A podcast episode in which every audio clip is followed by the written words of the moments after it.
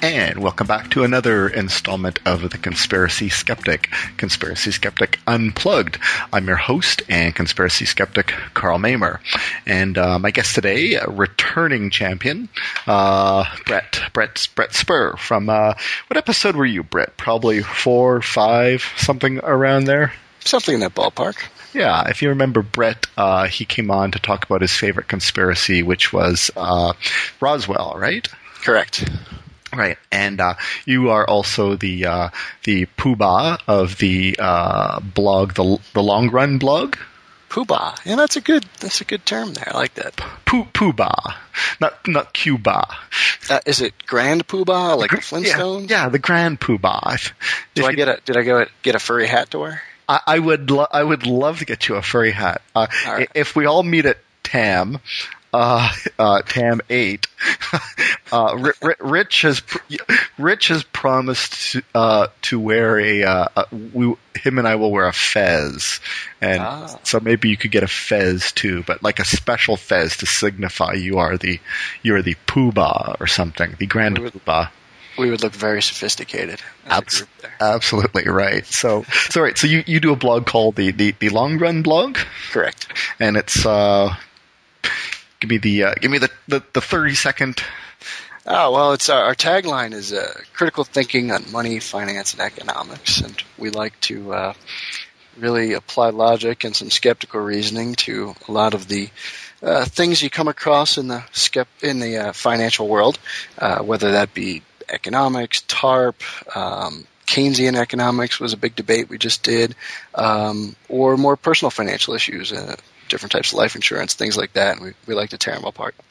Yeah, uh, and, and that's actually kind of why I'm having you back. Uh, you, you don't actually have a, another favorite conspiracy, uh, just because um, it, was, it was a couple things. Uh, a, a few podcasts ago, I sort of mentioned a guy named David David Horowitz, who was a, sort of a big sort of uh, consumer advocate. He did a thing called called Fight Back, and uh, if you're kind of like a child of the seventies and eighties, he was on television a lot, or at least in a certain television market, and uh, and it, it was pretty cool. Like, you know, when you're sort of young, here's this guy sort of, you know, exposing all of these sort of consumer scams, and uh, and, and as it turns out, there's sort of another guy named David Horowitz who's sort of just this very right-wing kind of wonko guy, and and if you're not really paying attention, you don't realize that these are two different human beings, and and so so I, I, I thought the David Horowitz consumer advocate had kind of, you know, he's he, there's that movie critic.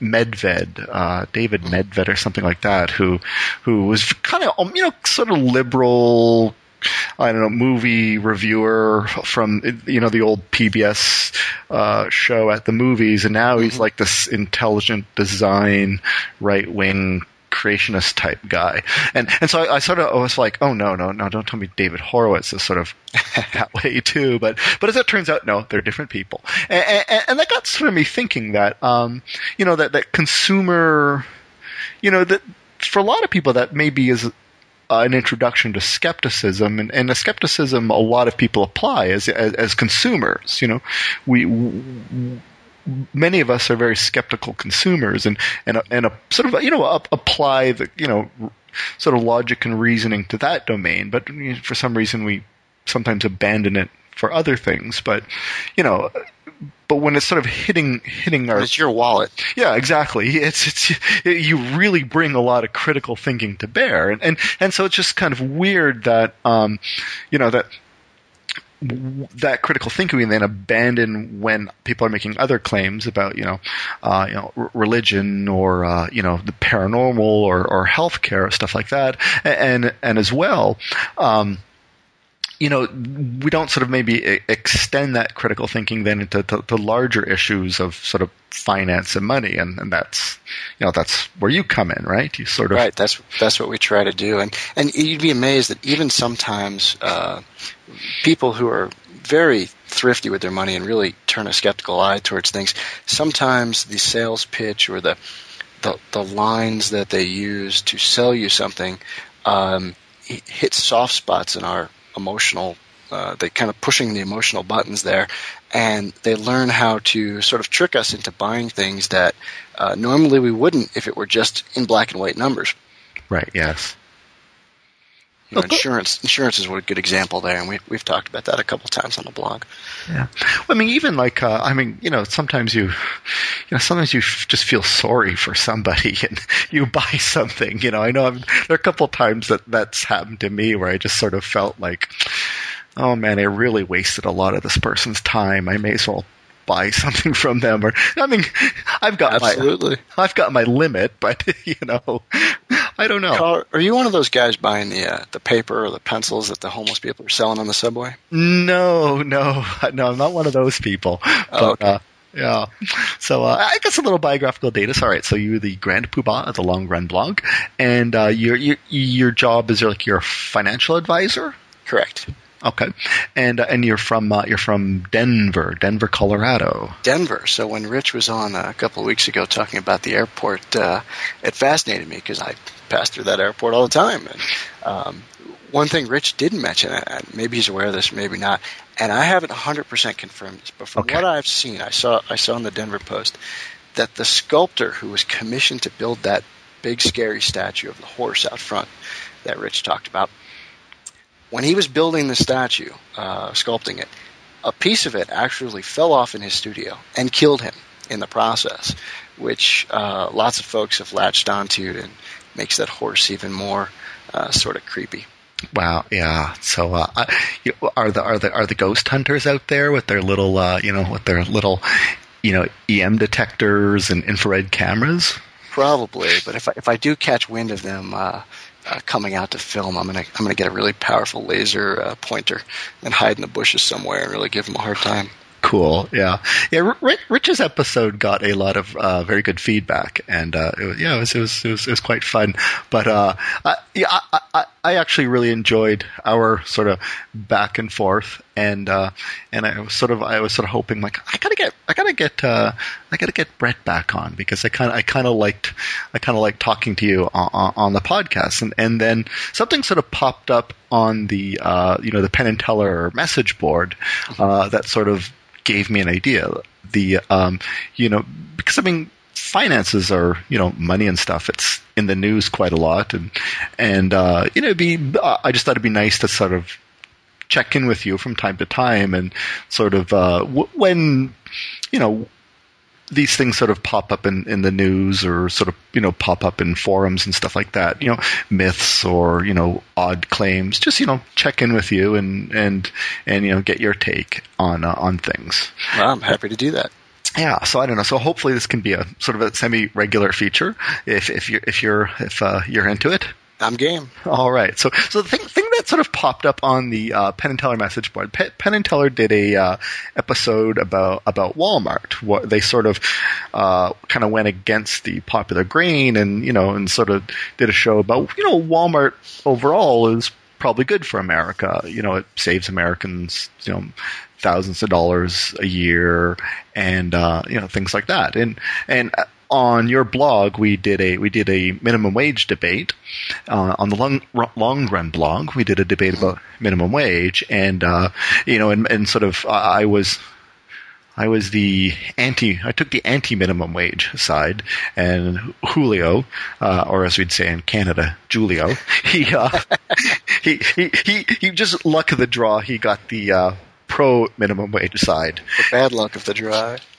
Yeah, so uh, I, you know, I destroyed them, but uh, but, but in my, my research about Walmart, I discovered just you know Walmart almost everywhere pays well well above you know the, the state minimum wages, and um, and you know if you if you had two people working full time at Walmart, you know I, that would put that couple over the, uh, you know, over the, uh, the the poverty line. I mean, it's no one said working at Walmart is your road to owning a detached home with you know right. two car driveway, but you know, uh, you can get by. And um, So, um, so anyway, so so this guy sort of posted a uh, a message on the Penn and Teller message board about, you know, okay, while Walmart is, you know, maybe good for this and this, uh, he he sort of made an interesting claim that I thought, okay, so the uh, the the fellow writes, um, let's see. While many of the issues uh, Penn and Teller point to are valid criticisms of the Walmart detractors themselves, the biggest single issue that Penn and Teller overlook is that Walmart engages uh, in business practices which are harmful to the middle class of the U S A. Uh, yes, that's true that sweatshops overseas may actually be beneficial, uh, and the low cost of labor is a short-term benefit for the consumer. Ultimately, Walmart is shipping U S dollars overseas, and those dollars do not return to the U S. All right, so so so I thought that was an interesting claim that that that that uh, you know that we are shipping dollars. Say let's say China. Let's stick with China. We're, that we're shipping China U S dollars, and uh, you know then they're shipping us. You know I don't know T-shirts and uh, you know Tupperware. Just about everything. Just about everything, Tupperware, furniture, those sort of things, and and and and and this is this is this is a terrible thing because those dollars never come back, hmm. and, and and so I thought to myself, okay, well, uh, you, you, what we're doing is we're sending slips of paper to China, theoretically. I mean, we're just we're just right. saying. Numbers right on a computer screen, but but theoretically we're sending slips of paper to China, and then China is sending us stuff like, you know, furniture and, and you know, uh, electronics and, and things like this. And and and basically a dollar is a uh, you know it, it, it it's a right to sort of come back Just- and. Store value, right? Yeah, it, it gives you a right to sort of exchange it for goods and services, you know, uh, to anybody, you know, to um, you know, to the U S A or you know, anybody who would accept it for, you know, and give you goods and services. So, so it, if we sent all this money to China and and it never came back, you know, if I was giving you slips of paper and you were giving me, you know, televisions, and you were never then coming back to me with those slips of paper and going, you know, you know Carl, I, I kind of want something real in return. You know, the, the, it seems to me that that the U S A isn't the, the, the loser in that arrangement. Uh, so so what's what's the, you know, what's sort of the, the chink in either his argument or, or, or my argument?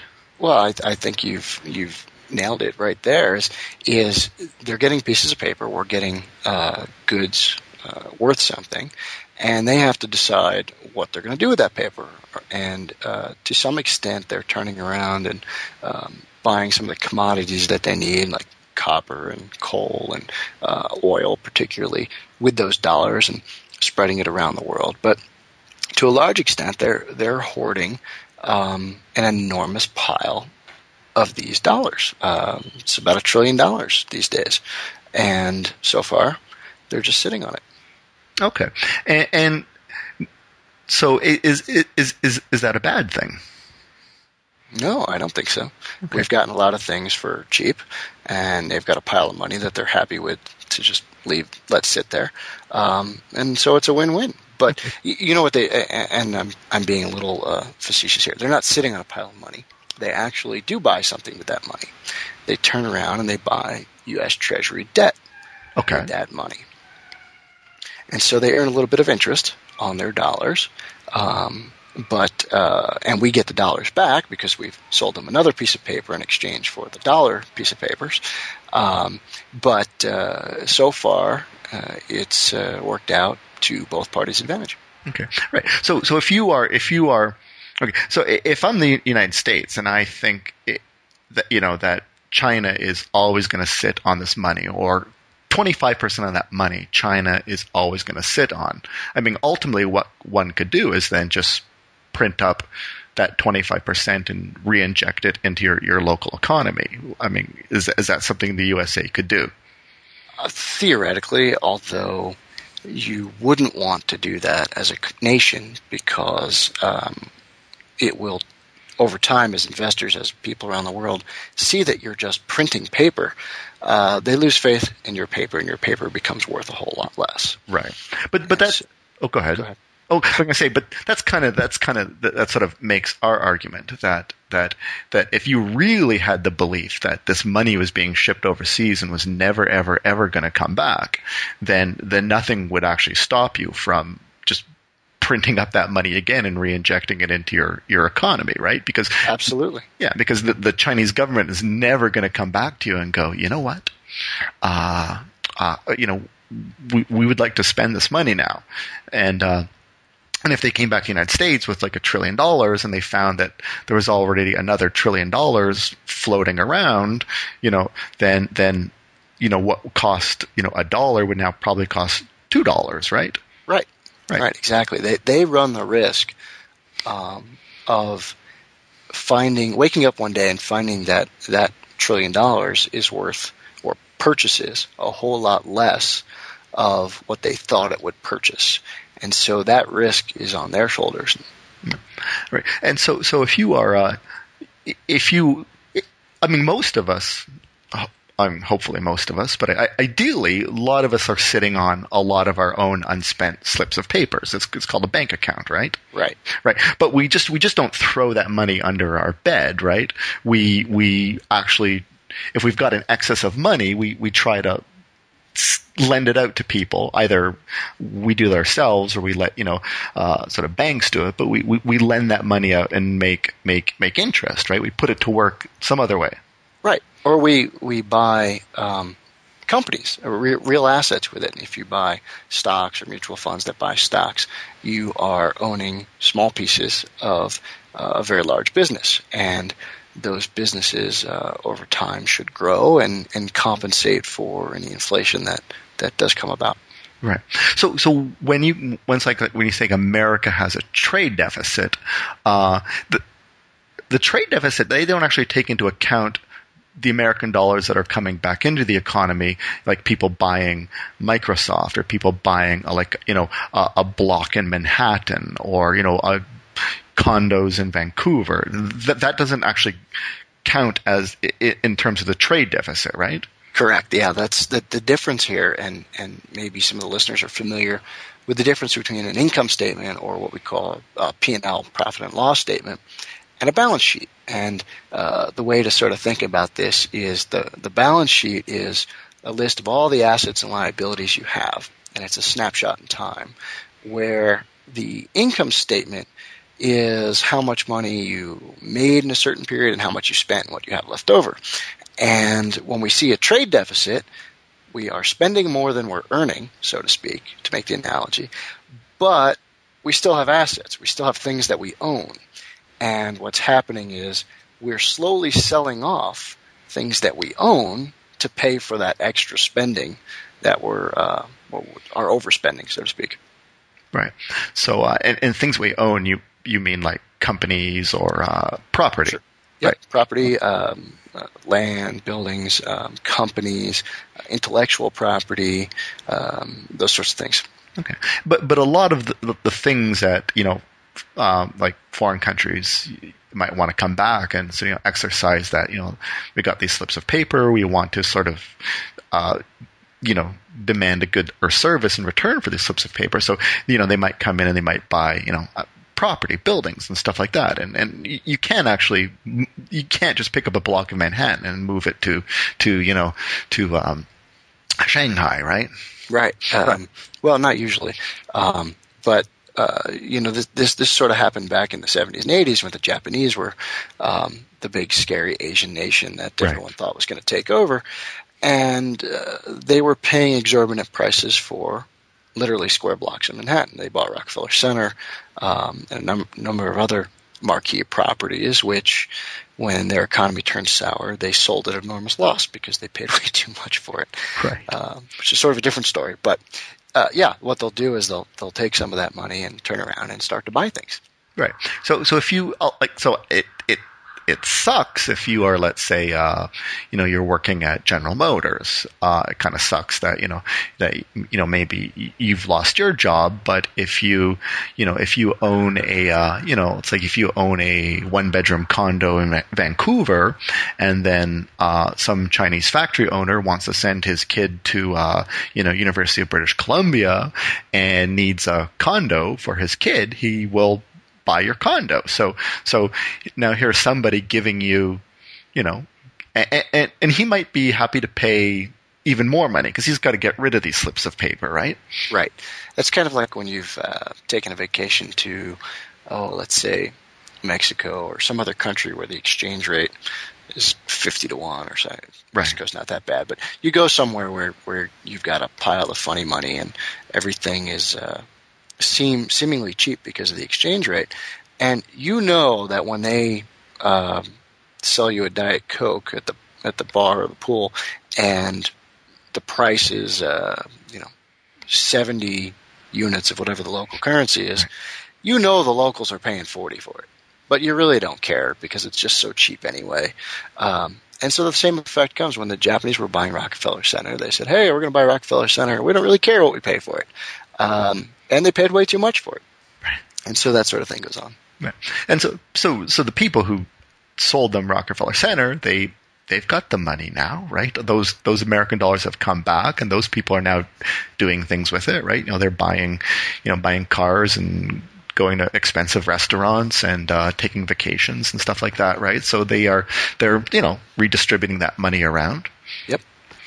Oh, the um, so the dollars are indeed coming back. Um, they're just coming back not as an income or a trade, but as a capital transaction and then being recirculated. So they don't really disappear in, into a hole over somewhere across the, the ocean.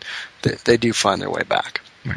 You know, one of the uh, things I sort of always hear about the uh, maybe not so much the conspiracy theorists, but maybe the uh, you know the you know the, the sky is falling type people is that, you know, you know, China's, they've got a trillion dollars. And if they suddenly just, you know, sort of liquidated all that money, uh, you know, tried to dump all that money, like, oh my God, like that would just destroy the American economy.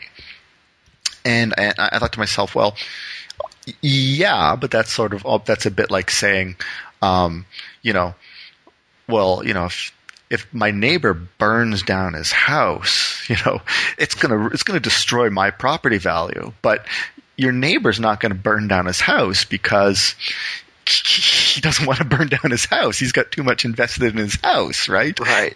So, so, so, so it, it just strikes to me that China probably isn't gonna just tomorrow go, you know what, we we will I will trade you a trillion U S dollars for five euros. I don't care, right? Right. Not- no, yeah, China is um, – they're attached uh, very – I mean, the two economies are highly integrated. And when you when you look at the numbers, China is heavily dependent on exports for something uh, – some ridiculously huge portion of their economy. They don't have um, a consumer economy within their economy that could sustain them yet. They're highly dependent on exports. And when you look at the numbers – even though a lot of their exports go to other Asian countries like Japan or Taiwan or or South Korea, the ultimate destination for those goods is almost always the U S consumer. And so if China suddenly said, well, you know what, we're just not going to – we're we're going to crush the dollar and uh, you know basically end our, our trade, suddenly they'd find themselves in a giant hole. You'd be able to hear the sucking sound. Um, because their economy would utterly collapse. Um, and so what's in the best interest of China is for us to keep buying their stuff. And they go out of the way um, to keep us doing that. That's why they keep buying treasuries at less than three point five percent for ten years. Uh, they keep buying those what would normally be bad investments to stabilize the dollar so that we can keep buying their stuff while their economy develops. Right. And, and um, if somebody has a like a lot of money and, and maybe they're not buying uh, you know not, they're not buying property, they're not buying Microsoft or something like that, but, you know, but they're going to you know they're going to want to lend that money out and and, and they're going to want to lend it out at a, sort of a cheaper interest rate than than the next guy, right? Mm-hmm. So so so so theoretically, China, with all those trillions of dollars, is is like you were saying, they're buying uh, U S treasuries at a very low interest rate. Right. Which they're, which they're, go ahead. Which which I guess that, that finances America's America's debt. Yes. Okay. They they are actually buying the treasuries, because one of the things, of course, treasuries are, you only sell treasuries in exchange for dollars, right? So they've got a big hoard of dollars. We've got plenty of treasuries to sell them. And so they have to buy the treasuries, um, which instead of selling the dollars in the open market in exchange for other currencies, they're using them to buy an asset. And what that does is it keeps the dollar from declining. So it keeps the dollar artificially stronger than it would be, which is exactly what China wants, because they want us to continue to buy more and more from them. Um, and so it's a little bit of a mani- currency manipulation, but it's exactly what you would want uh, the Chinese government to do if you have Chinese interests. Uh, it's what's good for China right now. Right. All right. And um, you know, like when I, uh, you know, when I was teaching in in Korea, um, you know, people are always thinking, you know, in Korea, oh, these, you know, these English teachers, they're coming there and they're making money, they're and they're they're taking Korean money out of the country, you know, and and that's money's never going to come back, you know.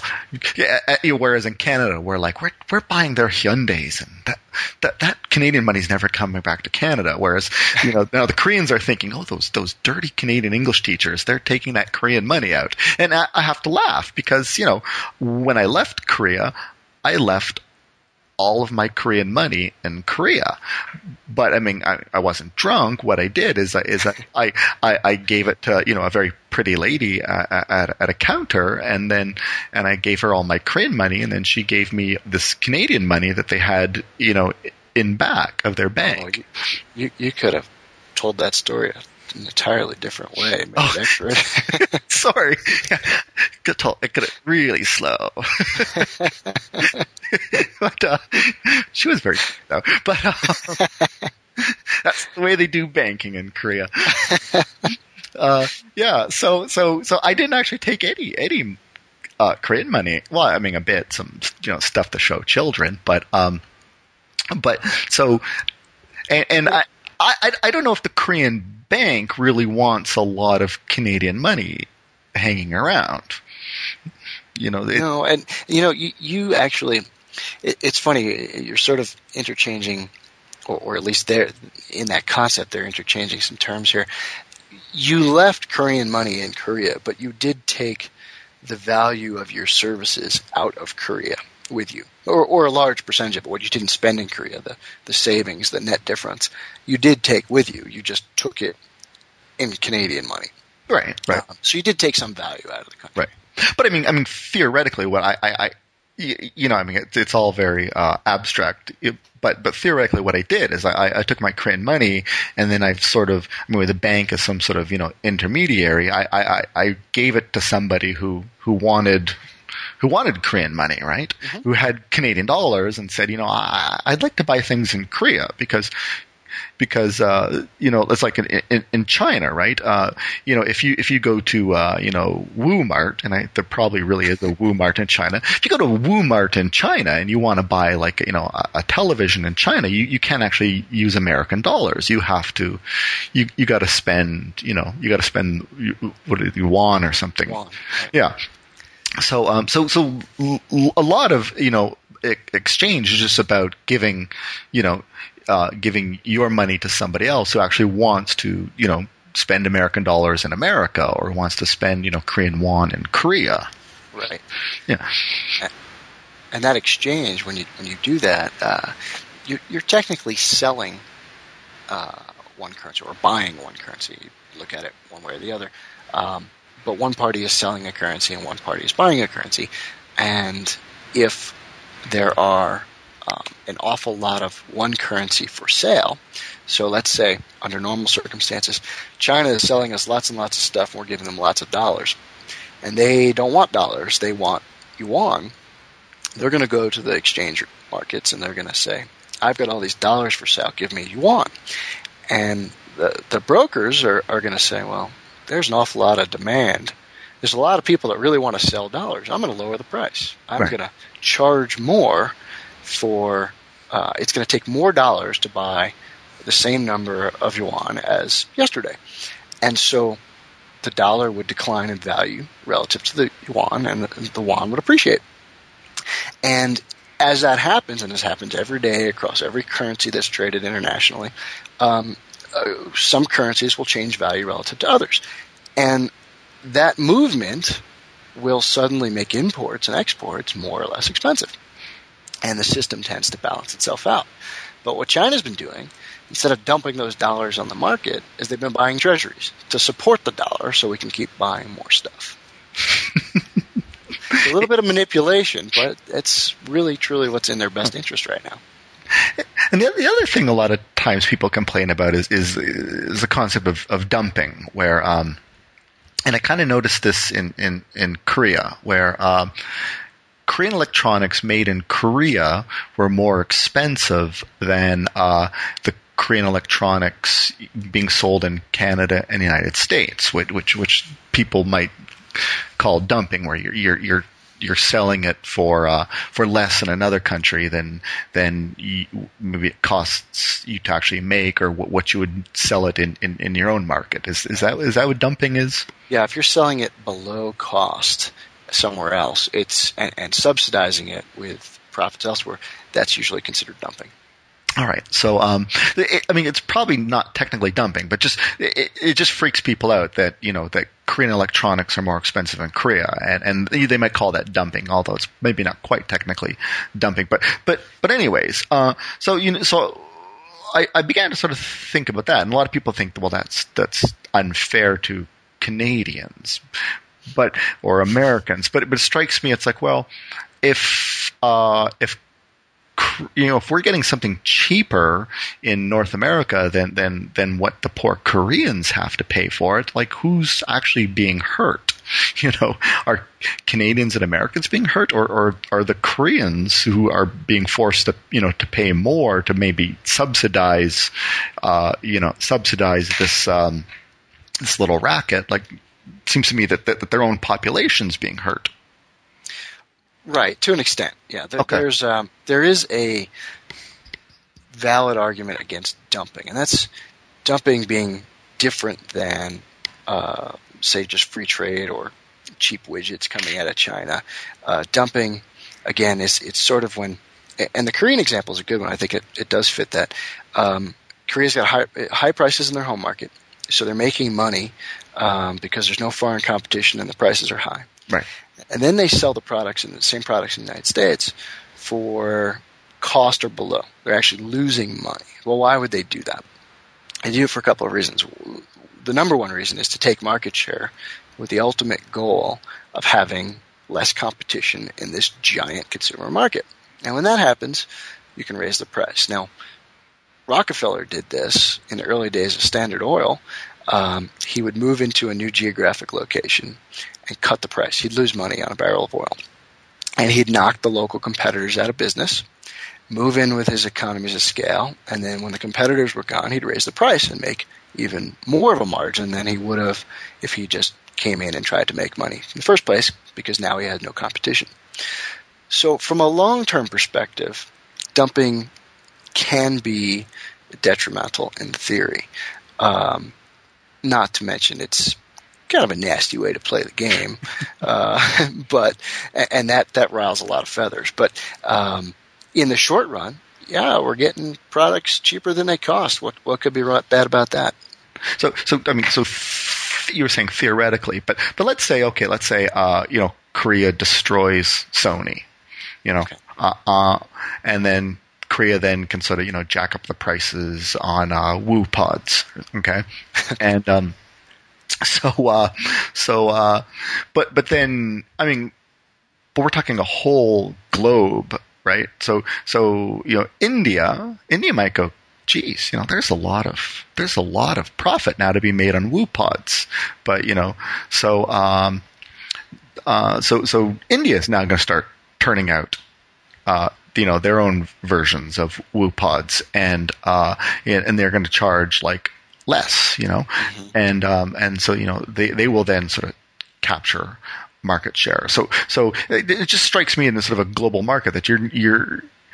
You, you think you're going to try and destroy the competition with, with, with this dumping, but there's always going to be somebody next in line to go, oh, now that there's a lot of money to be made, you know, I'm going to undercut and I'm I'm going to come into the market. So, so you know, so so you know, how do you how do you counter that, tough guy? uh, well, that's a, that's a good point, and especially with something like electronics, where uh, let's face it, a lot of it is um, short product cycle. So it's not like oil where it's a necessity and you can. Uh, once you're in there, you're in there, and you've got a competitive advantage.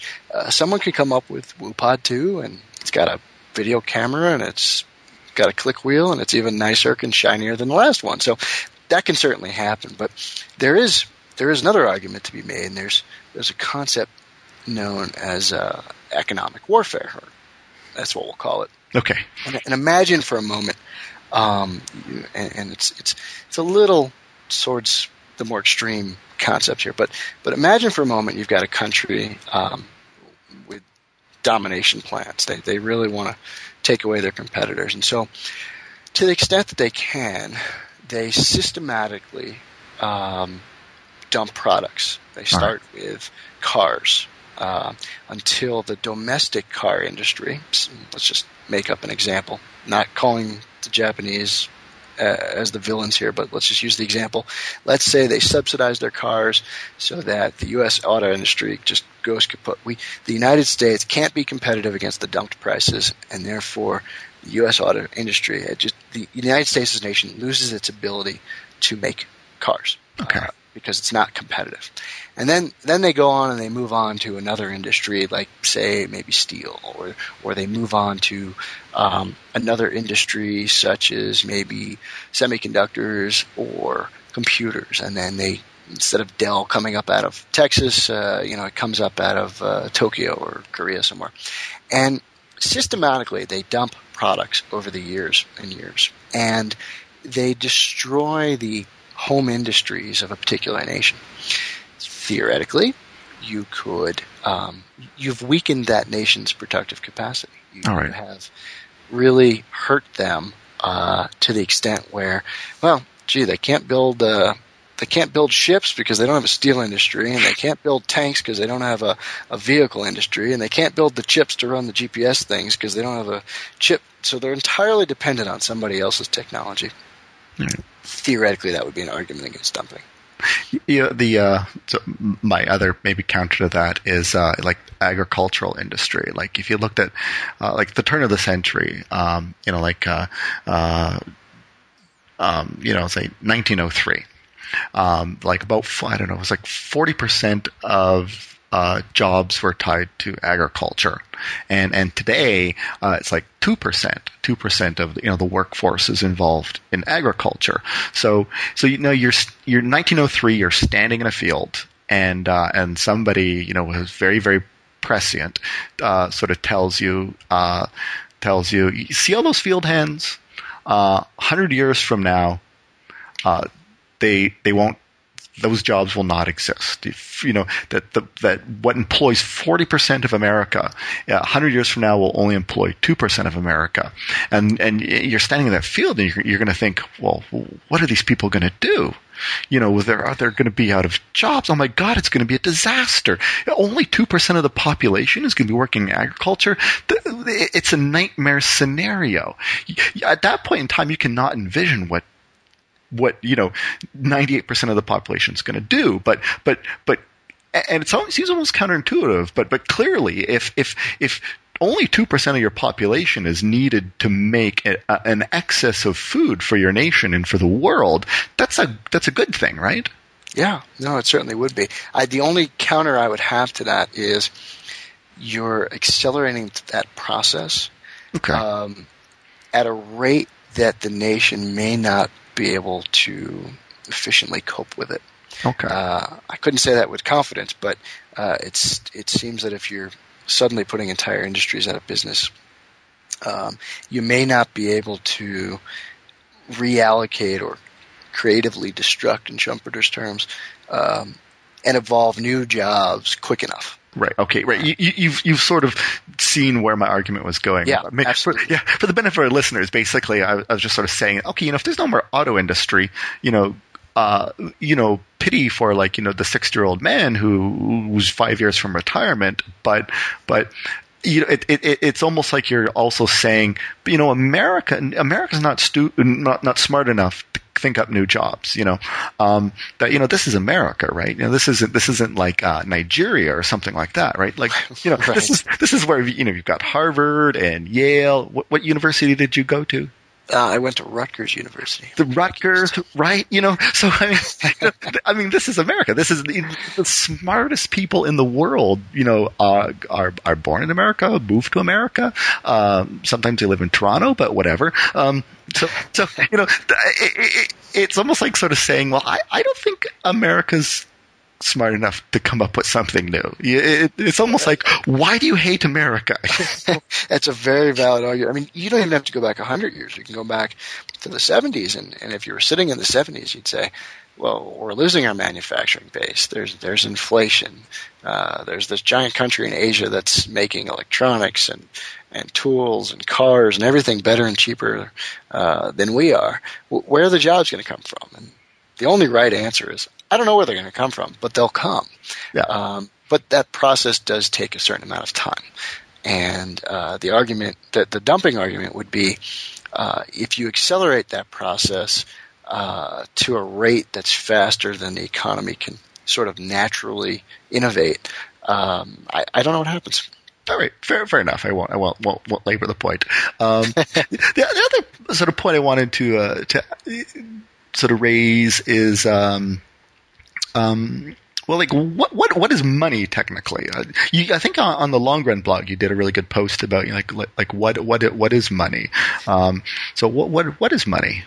Well, actually, I think, I think John did that post. Oh, and, okay. And left in the middle of it, and I think I picked up the uh, arguments uh, with some folks there. And, and if you do go back and read that post, uh, which I'd encourage you to do, read the comments. There's probably twenty of them, and okay. It was really fun exchange. Um, But money is is really um, well. There's different forms of money, but in a nutshell, it's it's a store of value. It's a medium of exchange. I mean, before money, there was barter. Right. You know, if you, you know, back in the old days, before there were any coins, uh, you know, if you wanted grain and you had chickens, and the farmer didn't want to sell, didn't want a chicken, you'd have to go buy, take your. your chicken and exchange it for a shoe, and then change the shoe for an urn, and then take the urn and exchange the urn for whatever the farmer wanted, and then finally get your grain. Um, and so money sort of evolved, and uh, we have something that stores value so that you didn't have to go through that whole process. You could just take your coin and trade it for whatever it is you wanted. Right. So, uh, you know, coming back to the like, uh, about, you know, you've got these paper bills, and it, it's, you know, I mean, the old days it used to be, you know, it gave you a right to go to the bank and, and get a, a bit of gold in, in return for the piece of paper, right? Right. Right. Yeah, that was um, what we called uh, commodity or, or representative money. And so that money was exchangeable for a particular commodity in a set amount. And now, uh, and, and I, I I almost hate this term in the, in the same way that, you know, it's like, um, uh, you know, people in alternative medicine call, you know, sort of, you know, evidence-based medicine, they call it al- allopathic medicine, where it's not a term used, you know, by people in medicine doing biomedical right. research, but, but it, it's a term that, you know, that the, you know, the homeopaths use. It's like, you know, allopathic, and and so it's it, a lot of people who you know are really into the gold standard. They, you know, they always use the term fiat currency, which which I, I I almost never see that term used, save for you know people who then you know sort of fiat currency and Ron Paul gold standard. You know, so uh, so is, is fiat, I mean fiat currency is that is that is that a term you should really be using, or is that just more of a uh, A no, slight insult. there, there's uh, very few currencies in the world that are not fiat currencies, and uh, um, you know you could probably count them on your hands. Uh, but uh, fiat, I mean, the word really means, I think, uh, I think it's Latin, and it means "let it be done," which means that the government decided that we're only going to accept taxes in the following form of payment. And by the way, that form of payment is going to be valued value. Uh, excuse me. It's going to be valid for any payment or debt uh, in this country. And so you take out a mortgage and you go to pay off your mortgage, and the mortgage company says, no, you know what? I don't want dollars. So you got to pay me in diamonds. Right. Um, they can't do that. Right. Unless the original contract specified diamonds. Right. Um, but they can't do that. So it's right. a fiat. It's right. It's by declaration. But, but before you sign any, right? Before you make any kind of deal, I, I mean, anybody could technically say, uh, well, "I don't want to do work for you for, for American dollars. You, you got to give me gold bars or gold pressed platinum or something like that." You know, you you can you, you can negotiate any form of payment, right? But but sure. if you incur a debt and, and no one sort of mentioned to you, you know, how to pay that debt, then they can't then suddenly reject reject dollars, right? Right. That's correct. All right. And so so the people are always talking about the gold standard. Oh, we got to get back on the gold standard. Get back on the gold standard. And and and when you, an economy, if it's on the gold standard, can can only issue so much money as it has gold in its bank, right? Yes. Now, now under like a, you know, a, a fiat currency system, right? If I uh, if I'm sending China, you know, dollars for for their furniture, I, I China is motivated to sort of take those dollars and get something from us. And and, and I don't mind if China then comes back with those dollars and, and, and, you know, buys stuff from us. And China obviously wants to sort of not just sit on all this money. They want to get stuff for their money, you know, for their dollars, right? But un, under under a gold system, it, it seems to me that, you know, if I want to buy furniture, China's going to go, well, you know, you got to send us some gold for that furniture. And then China then is not – then China gets that gold and they can now issue, you know, more yuan to their people. And, and, and China's then not very motivated to sort of uh, give that gold back, right? Because if they got to give that gold back for, you know, uh, for your, you know, your, your iPods, then, then uh, you know, then they have to – take money out of circulation for their own people, which are going to make those people unhappy, and they're going to want to, you know, overthrow you and stuff like that. So, so, it, so to me, so gold standard to me seems like, uh, you know, that's a great way to just to stop international trade. Well, it, yeah, the, the gold standard, you run into a problem with the flow of gold uh, across borders.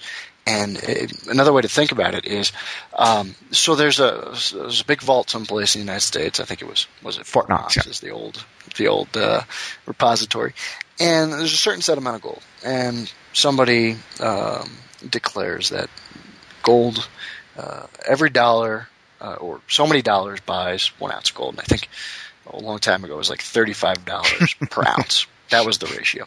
And somebody sets that, and then the government goes about. Um, trying to maintain that ratio. And if they don't maintain that ratio, everybody panics and wants their gold at the same time, and there's obviously not enough to go around. So if your economy is going to grow, you need more money usually. Right. Um, or let's just say if the population grows, you're going to still need more currency in circulation, which means you need more gold to back that currency. So you run into this problem where you've got to acquire gold in order to uh, naturally grow the money supplies just enough to accommodate some growth in the economy. Otherwise, um, the gold becomes worth more, and the paper becomes the the paper money based on it becomes worth more, and you have deflation. And there's a lot of gold bugs out there that think deflation is some sort of panacea because every year things get cheaper. But in the real world, where people borrow money, deflation is uh, about the worst possible thing you can have. Because if you go out and you buy, borrow two hundred thousand dollars to to buy a house, and suddenly there's deflation, and next year, instead of making uh, let's make up a number, instead of making seventy-five thousand dollars a year, of which you use a portion of to pay that mortgage, you're making seventy thousand dollars a year because each dollar buys a little bit more, but you still owe the two hundred thousand dollars. Right. The debt is in nominal terms. It doesn't adjust for inflation. So so if you're if the value of the money in pure – you're just not going to have enough dollars to pay the debt. Um, and so deflation is enormously disruptive. It's much more disruptive than, than uh, even moderate inflation. Uh, you don't want that. And so there becomes this big problem with um, gold, the flow of gold or the stock of gold to control the money supply. So the gold bugs have gone out and said, well, it's very simple. Instead of thirty-five dollars to the ounce, you know, in a couple of years go by, you make it thirty-six dollars to the ounce or thirty-seven dollars to the ounce. And, well, that, that sounds okay, but that is the same thing as inflating. There's no difference. Right. So why even bother with the gold in the first place? It's more of a hassle than anything else. Just make, you know, just keep fiscal, or, you know, fairly prudent policies, and the dollar's going to retain its value. Well, like people always, you know, the, the gold bugs are always saying, well, you know, gold is real. Gold is something real. So uh, and they they feel very, you know, good about that. But but it's like, well, I think, well, gold. I mean, I mean, gold. I mean, outside of some industrial uses, you know, putting it on your, your you know, your, your your the edge of your cards you plug into a computer or something like that, uh, or you know you know your stereo headphones, uh, you know, stereo headphone jack or something. Uh, you know, gold gold doesn't really have value. I mean, it, it only has the value that we as, ascribe to it. We go, it, it's pretty, it's worth a lot, so I, wa- I want it. But if if yeah, you can't you can't eat it. Yeah, exactly. As was tried in that Aesop's fable or whatever, right?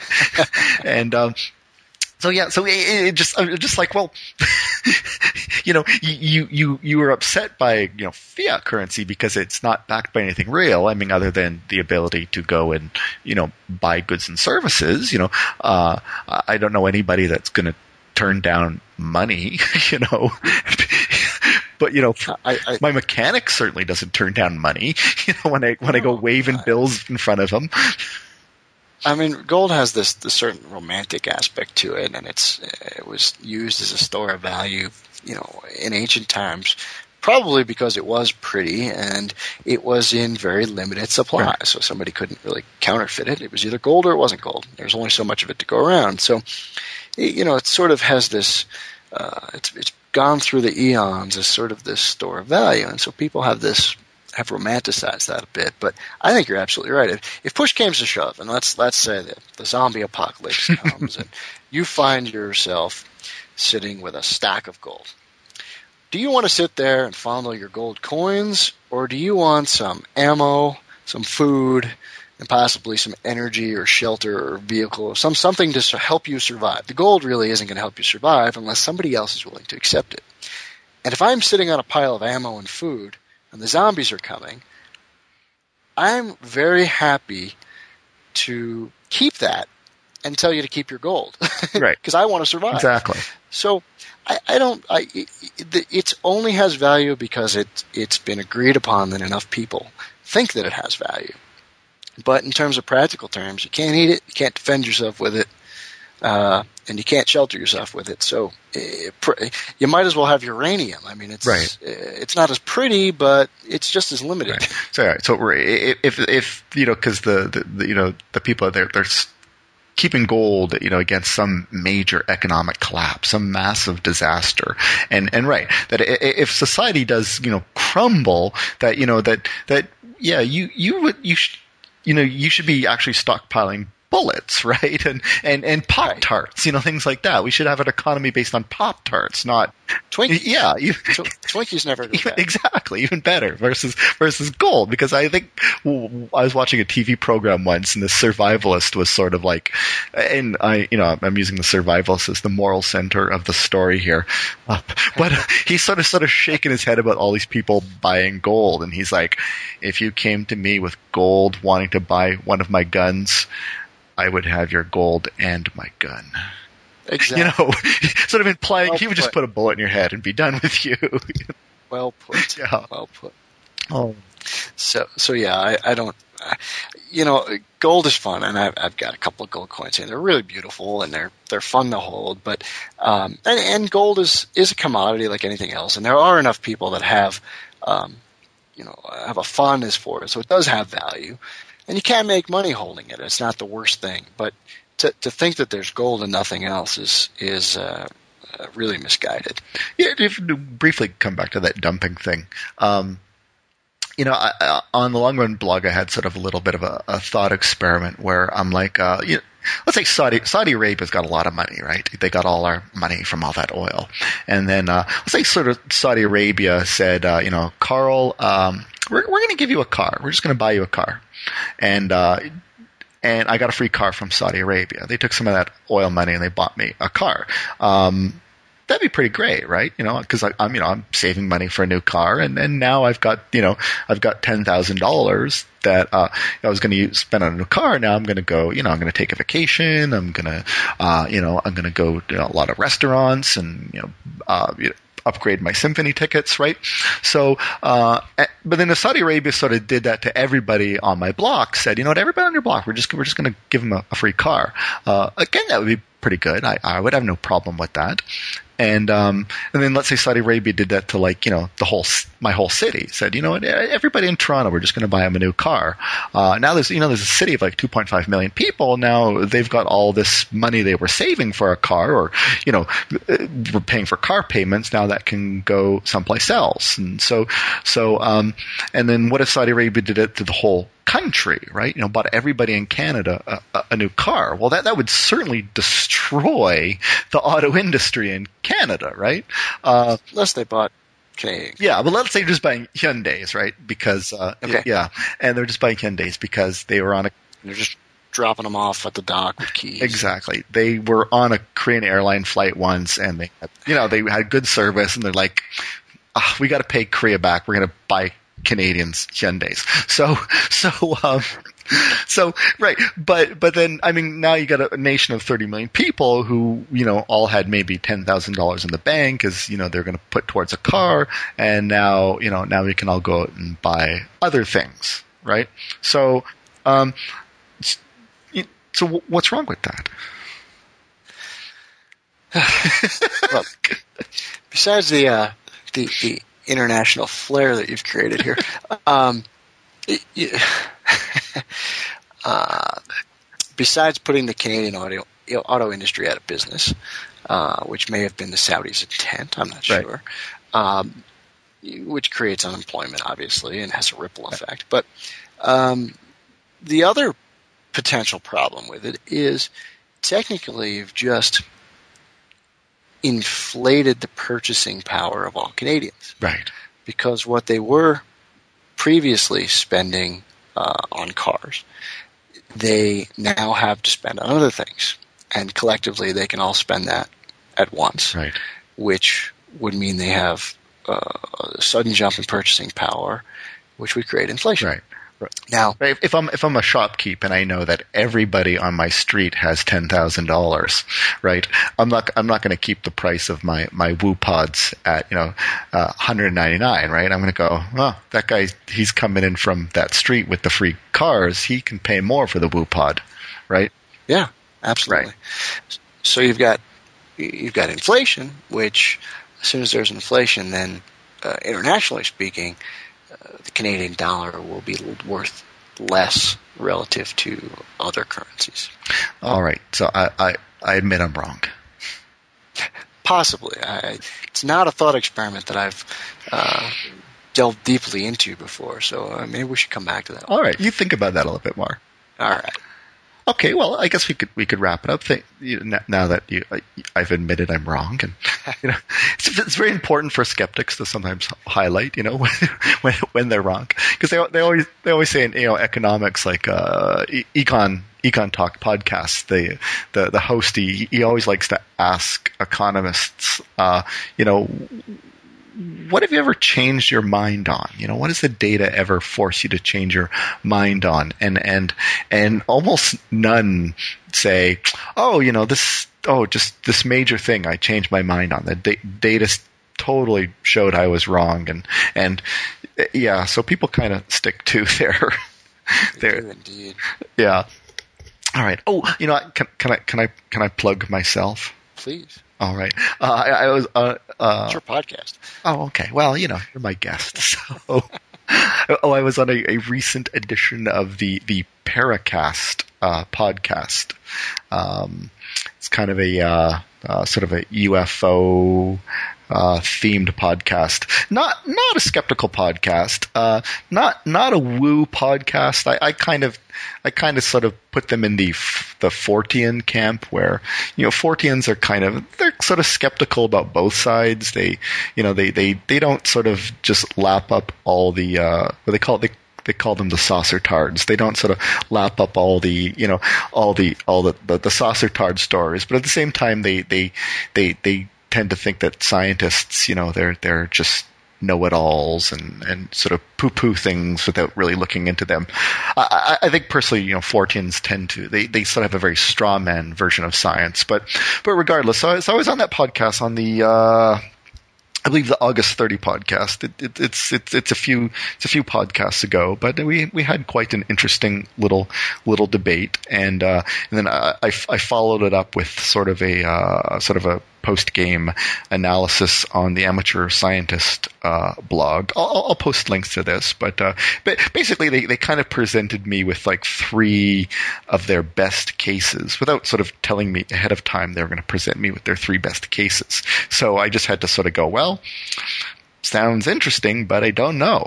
you know, that that was kind of the, you know, it's like, I don't know. I'll look into this and I'll get back to you. So uh, so I looked into it and I got back to them. And uh, it was quite interesting what I found. I, I won't uh, I won't no spoilers. You can you can uh, follow the links on the uh, the Conspiracy Skeptic uh, site and, and find out the interesting things I found about their so-called best cases. But uh, yeah, so the, the Paracast, you can Google it. And uh, all right, so any, anything happening in uh, in Brett Brett world? Oh, in Brettland over here? Uh, no, no, no, just plugging away, trying to come up with some good articles. I had a I have a several part series I'm doing about the dollar, uh, which fits right into our talk. So oh, awesome! We'll be, we'll be posting that on the uh, blog in a couple of weeks, and uh, hopefully we'll uh, come up with a couple more debates to do soon too. Uh, yeah, we're, we're on the, uh, the the Long Run blog. We, as I sort of hinted at at the beginning of the show, we uh, yeah, we, we sometimes we have little debates where we just pick a topic, and and it the sides are assigned by the flip of a coin, and uh, so so I always like to make the point, like, you know, okay, just because I'm arguing this side, or just because you're arguing a side, or, you know, Julio's arguing a side, doesn't mean we really that's the way we really think. We're just that's just our side, and we're going to try and argue it as best we can, right? Right. That's the luck of the draw. Yeah, exactly. So, so I think it was healthcare will probably be the next one. I look forward to it. Yeah. So, uh, so it might be interesting if I get I'm the Canadian, and if I get the uh, uh, you know, private healthcare, it's the way to go. You know, I, I will, I will, I will get my Canadianness stripped from me. But uh, we'll take away your med card. Exactly. Yeah.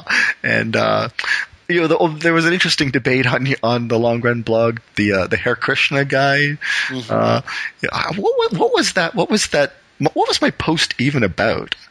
Uh, Dungeons and Dragons in Korea or something? I don't know. I'm sure Korea and Roseanne were mentioned, but uh, I, it, it escapes me right now.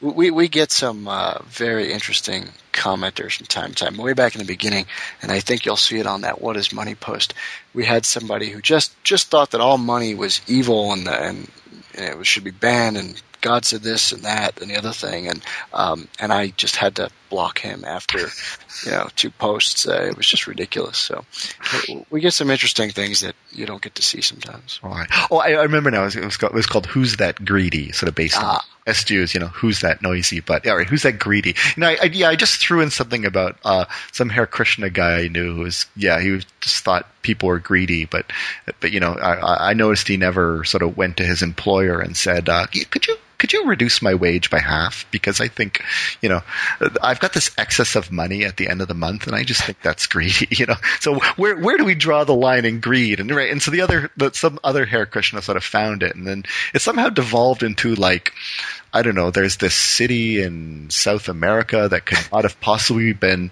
been done by, you know, ancient technology, and they must have had laser guns or something like that. It was, and he, even the, even though we never landed on the moon, I, yeah, exactly. We still had this ancient technology. But it was sort of it was sort of interesting. I shut him down. You didn't ban him, did you? Because he never came back after a while. But I'll post a link to that. That was that was that was quite fun. But yeah, yeah, it gets gets pretty interesting sometimes on the Long Run blog. And and we, we know we know your favorite uh, small kitchen appliance, which uh, which was the um, of course it was the uh, the little sandwich maker, the Toastite machine. Right. I, I do have a close second though. Oh, good. Okay, what's your close second? Well, I have one of those food dehydrators. Ah. And I'll make my own jerky. Oh. Uh, so we've gone through probably a dozen different jerky recipes, and and uh, we'll take that on trips and stuff. So that's that's my new favorite this, yeah. this this season. That's one of those mythical appliances that are nearly unavailable in Canada. Well, I, I can't imagine why. I know, it's just it sounds great. Make your own jerky. Hey, what could be better? I thought it was Canadian. There'd be moose jerky everywhere. You would, you would think. I don't know. All right. Okay. Well, th- thanks a lot. Thanks a lot, Brett. It's been a pleasure. All right. So it's the the it, you've got an actual U R L now. The Long Run Blog. Yes. Dot com.